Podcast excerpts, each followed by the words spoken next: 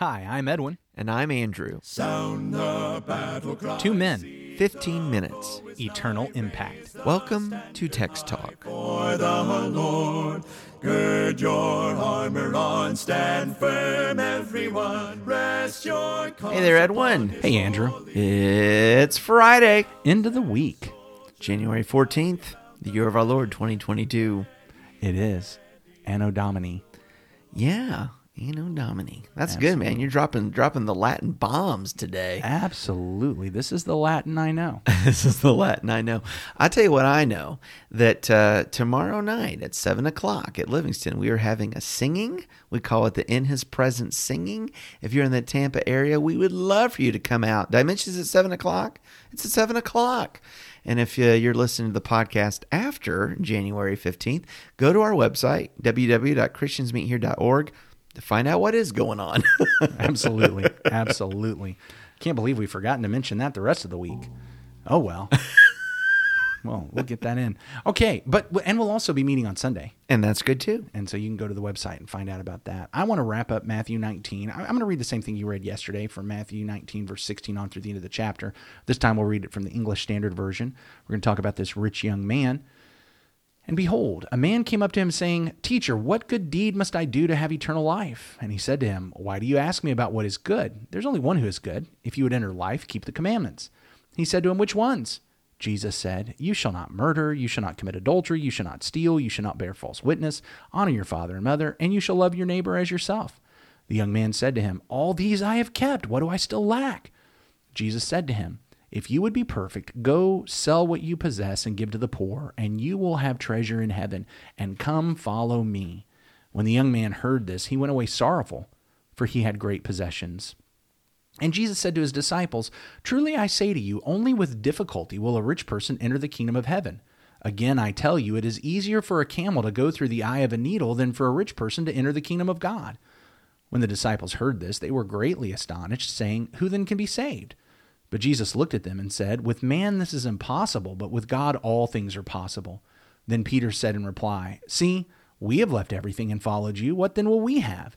Jesus said to them, Truly I say to you, in the new world, when the Son of Man will sit on his glorious throne, you who have followed me will also sit on twelve thrones, judging the twelve tribes of Israel.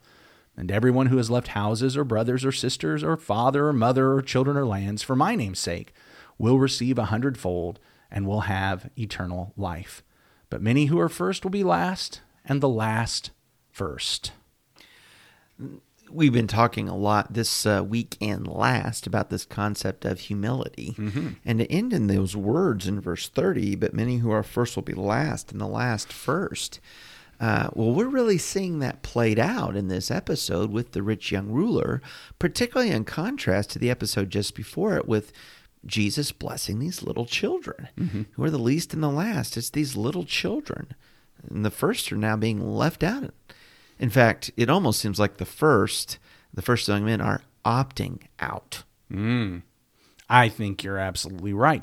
One of the things, just uh, on a literary level, we talked about the potential inclusio of these statements about children, and and I think we're supposed to see something like that. Yet the the theme of humility seems to have continued and will at least continue until the end of chapter twenty. It seems to me. Well, and it came up much sooner as we were talking. Even even the Sermon on the Mount, some of the Beatitudes can certainly be summed up with humility. The and- very first one. and and and putting uh, you know putting the Lord first and being the only master, not letting anything else be that master, not letting mammon and riches and such be that master. Mm-hmm.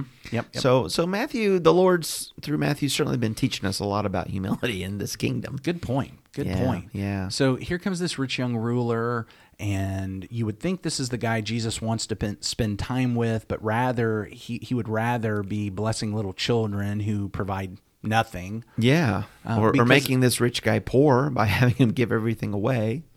To those who are in need and those who are Mm-hmm. poor and says, Yeah, you become poor and you follow me. In other words, give up all this stuff that you think. You know what? Maybe what this does is demonstrates what kind of good deed the rich young ruler thought he was able to do. Because he was rich, he thought. I, I think we kind of started moving this direction at the end of our we conversation yesterday.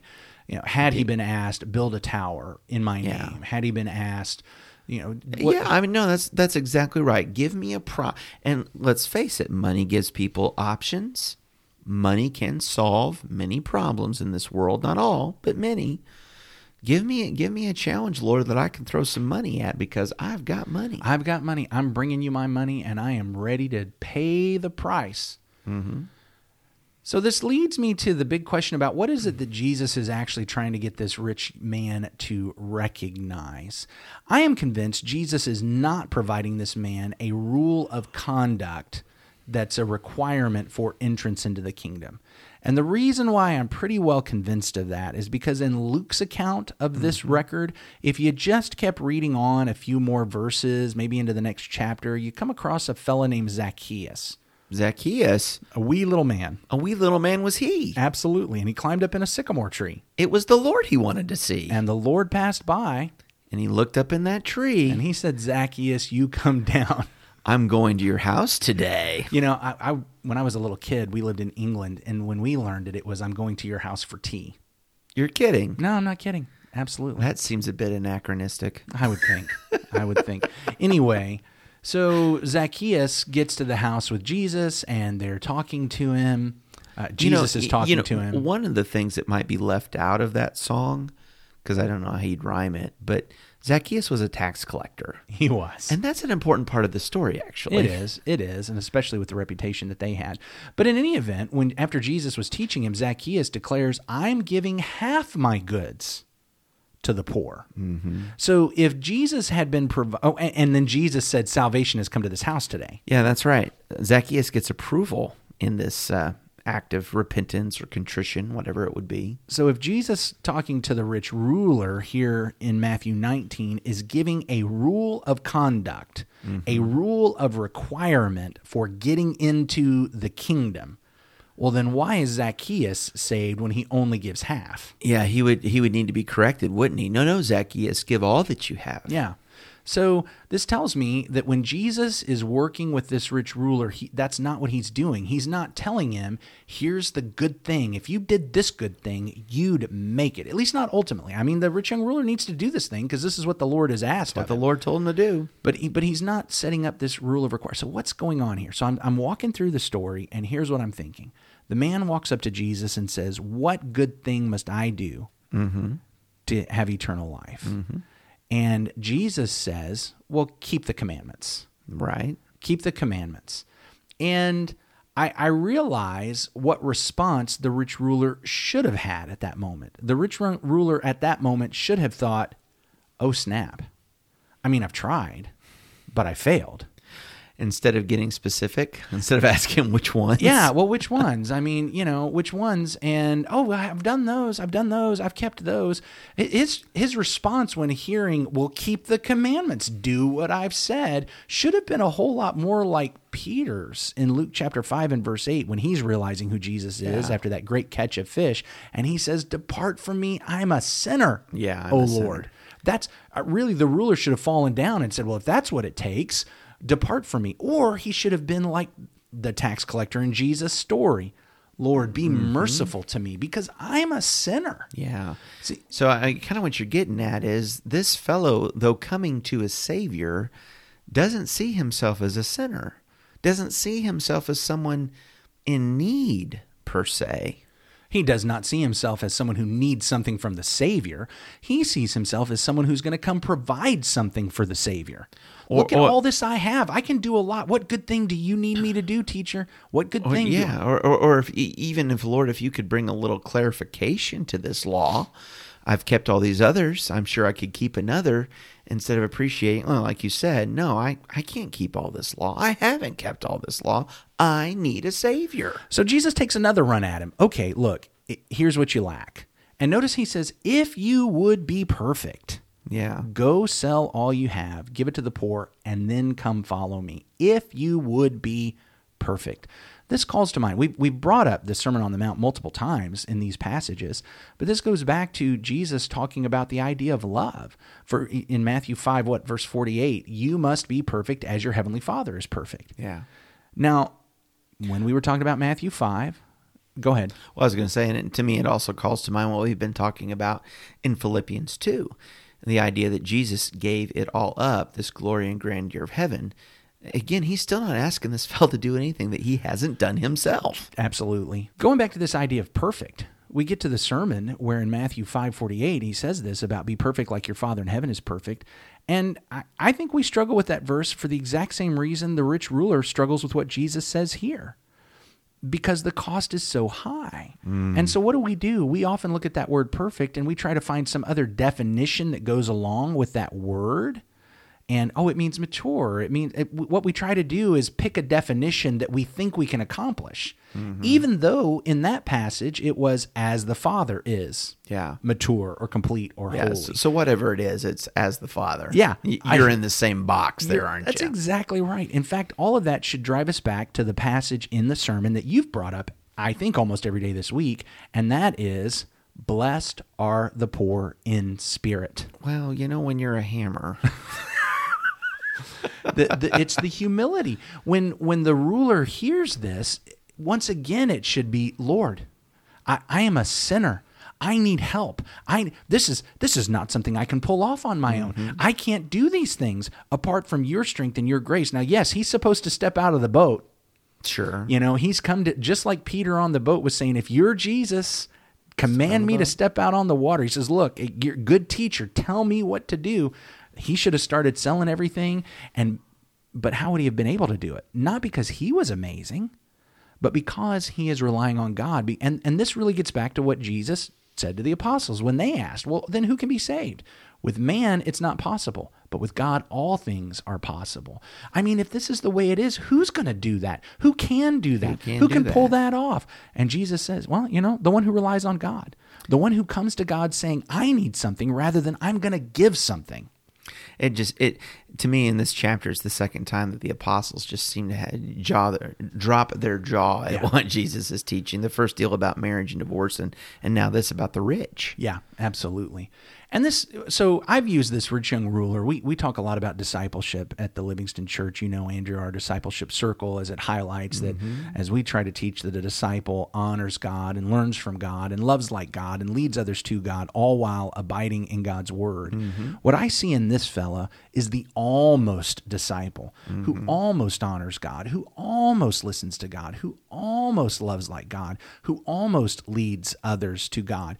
And and where this I mean he's a religious guy. He is People who follow him will do religious things. Yes. They'll go to synagogue. They'll offer the prayers. They'll give their love a donations of their neighbor. money. He said he loved his neighbor. Absolutely. They'll love their neighbor.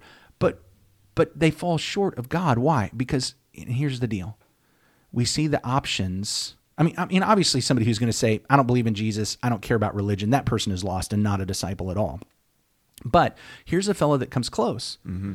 What's the difference? Rather than pursuing Jesus, he's pursuing religious self righteousness. What What about me? How special do I need to be? What good things can I do? What this fellow needs to be doing is realizing I can't get this done. I can't get this done. I need you. And it's it's not about me bringing to God what I can add. It's about me coming to God because I got nothing and I need from him. Maybe one of the challenges that the Lord identifies when He talks about the difficulty of the rich um, is that the um, arrogance and perhaps even an entitlement attitude can often go along with the wealth. You know, when everybody else is kowtowing to you because of your position and your wealth, you you might start to believe your own press. Yeah. and that flies right in the face of our destitution, really spiritual poverty, uh, and our need for a savior. I received, I mean, when this is this is hitting the airwaves, it's a few weeks ago, but this morning when we're recording this conversation, this morning I received a text from a friend of mine, Rennie Frazier. We do nothing to deserve God's grace, but by doing nothing, we reject it. Mm. And I told him, I sent him a text back saying, I love that. I'm stealing it. Yeah, that needs to be. So today I'm giving him credit. podcast. Uh, Today I'm giving him credit, Yeah. but I'll you know, by the later. time this airs, he'll have forgotten all about That's that. exactly But you're right. a you're a man of your word, and I- you're giving him credit. I- Say it one more time. That's so good. Say it one more time. we do nothing to deserve God's grace, but by doing nothing, we reject it. And I think that's a really powerful Yeah. summary of what's going on with the ruler. Yeah. He's coming wanting to do things to get life. Mm-hmm. But he walks away doing nothing, and so he gets nothing. And it's so so the as we look at this, the the thing is not that we come to Jesus saying, "Well, I got nothing, so I'm going to do nothing." No, no, I got nothing, so I'm going to do whatever you tell me. Yeah. I, I got nothing, so I, everything I'm asking for you from you is mercy, it's grace, and I'm just going to do whatever you say because I love you, and what I need comes from you. I've got nothing to give, so I guess I've got nothing to lose. Uh, we've gone over once again. Who'd Once thought? again, who'd have thought? Perhaps we should wrap up with prayer. All right. Our great God and Father, Lord, thank you for today. Thank you for this time of devotion, study your word, and discussion, Father. It has enriched us. Lord, we want to be rich towards you, rich in good works, rich in your mercy, and rich in your grace. Uh, we pray, Father, that we would be very circumspect and good stewards to the physical blessings that we have, not allow those things to become idols in our heart and gods in our heart, because you are our God and you are our Savior. Lord, help us to seek your grace and in response to it, and understand we have nothing, nothing to trade out for it. Thank you, Lord, for your graciousness in Christ. In his name we pray. Amen. Amen. Thanks for talking about the text with us today. I'm Edwin Crozier, and I'd like to invite you to join the Christians who meet on Livingston Avenue in Lutz, Florida this Sunday for our Bible classes and worship. You can find out more at ChristiansMeetHere.org. Check out our daily written devotional that goes along with today's episode. You can find a link for it in our show notes. Michael Eldridge sang all four parts of our theme song. You can get more from him at acapeldridge.com. Please remember to subscribe, rate, and review Text Talk in your favorite podcast app so others can find it and learn about it more easily. Have a fantastic day. Be steady, pass the word along. Onward, forward, shout aloud, Hosanna! Christ is captain of the mighty throne.